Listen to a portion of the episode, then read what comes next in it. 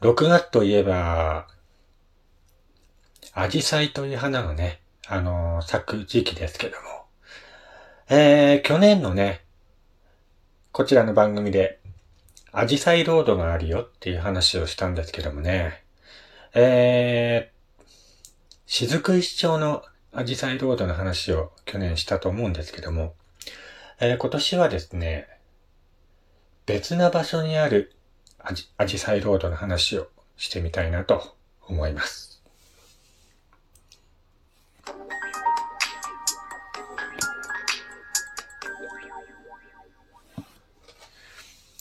はい、どうも皆さんおはようございます。やすさんです。えー、本日は6月の8日木曜日。ね。はい、えー、おはようございます。アジサイロードといえばね、雫一丁を思い出す方は結構いるんじゃないかなと思うんですけども、紫波町にもね、アジサイロードがあるんですね。ご存知でしょうか？雫一丁のまあ地図をね、頼りに進んでいくと、オレンジ色の看板がね、見えてくるんですけども、そこがまあ、アジサイロードなんですね。もうこの看板がですね、手作り感満載と言いますか、ねちょっと味がある看板で、なんかね、温かみのある看板なんですけども、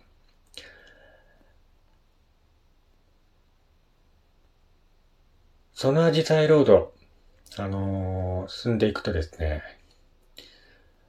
アジサイ山っていう場所があるんですね。そうするとですね、まあ、アジサイ公園っていう看板が見えてくるんですけども、そこに行くと、一面にね、アジサイが咲いてるんですね。もう、ありとあえる場所 あの、アジサイが道路にもぎゅっと咲いててね、本当に行ってみる価値はあるんじゃないかなと思います。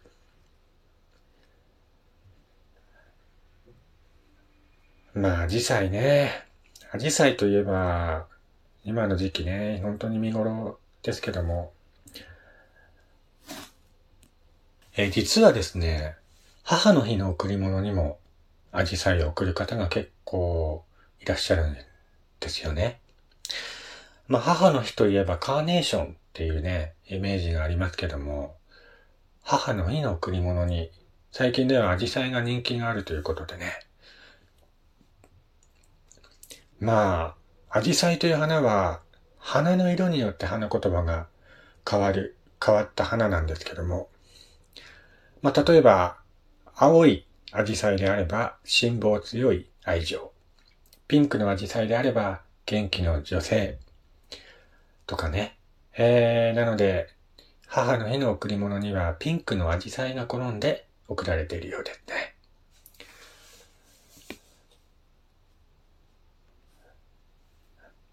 まあ、アジサイの花っていうのはさっきも言ったんですけどもね、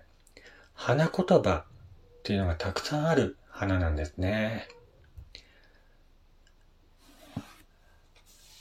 まあ基本的にアジサイの花言葉は移り毛、辛抱強さ、浮気、無情なんですね。えー、アジサイの花っていうのはコロコロと花の色が変わるということでね、えー、そういうこと、言葉から由来したとされて、七変化というね、別名もあります。辛抱強さっていうのはですね、アジサイの花の咲く期間がとても長いことから来ているんですね。まあ、さっきも話した通り、アジサイの花言葉っていうのは花の色によって花言葉が異なっていきます。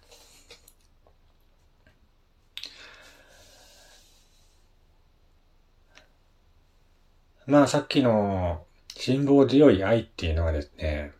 江戸時代にドイツ人の医者、シーボルトが愛した日本人女性、おたきさんがモチーフとされています。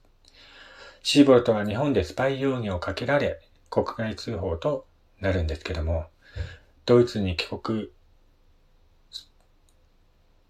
せざるを得ない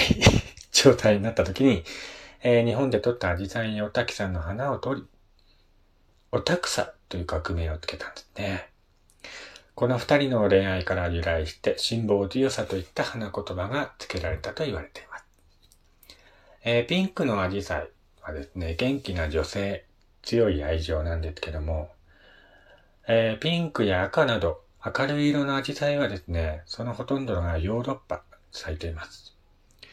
ヨーロッパの中でもフランスの女性は元気いっぱいな女性だったことから、元気な女性といった花言葉が生まれたとされています。一方、強い愛情は、由来こそ分かっていないんですけども、母の日など贈り物として定番になったことや、女性のひたむきな愛から付けられたのかもしれませんね。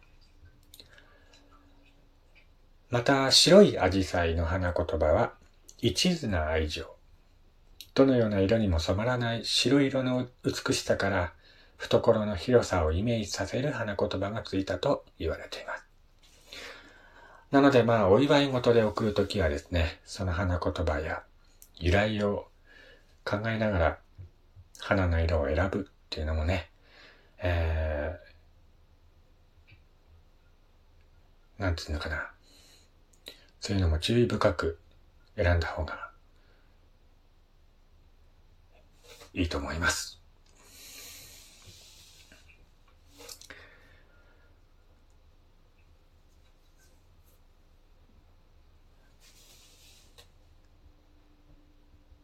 アジサイの誕生日プレゼントって送る方も結構いるんですけどもね。特にアジサイの誕生花は6月3日6月14日、6月26日であるため、6月生まれの方にぴったりと言われています。選ぶときは花言葉の意味を踏まえて検討すると、普段から思う送り主の気持ちや、とかね、伝えやすくなるんじゃないかなと思います。えー、ただしね、入院中の方に植木鉢を送るのは元気なんですね。植木の花は根付くといった意味合いがあることから、根付くといった言葉をイメージさせます。入院中の方の誕生日プレゼントをして、アジサイを送るなら、切り花をチョイスして送った方がいいと言われています。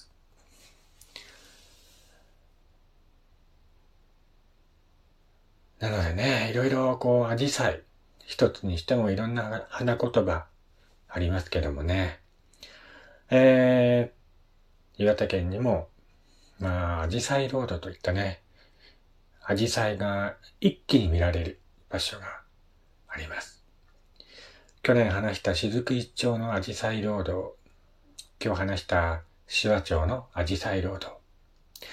今の時期から7月にかけて見頃になっていますのでね、ぜひ近くを通った際はお立ち寄りください。とかなんとか言ってね、あの去年も話したんですけども、僕アジサイっていう花がね、好きじゃないんですよね。ねえ。あのー、子供の頃にね、母親にアジサイを持って帰った時に、ちょうど母親が入院した日と重なってしまいましてね。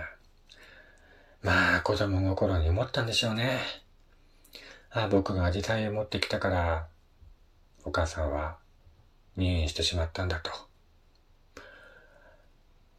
まあ、全然アジサイはね、悪くないんですけども、勝手にそういった思い込みとか、結びつきでね、何回までもね、アジサイという花がそんなに好きではないんですね。好きじゃない割にまでって、僕の誕生花がアジサイなんですよ。これまた面白いですよね。なんかことを考えると、いろいろ、アジサイという花がですね、結びついてくるんですよね。僕の周りで。だから、嫌いなんだけど、なんかほっとけない花みたいな感じで。うん。ああ、見てるとね、本当に綺麗だなと思うしね。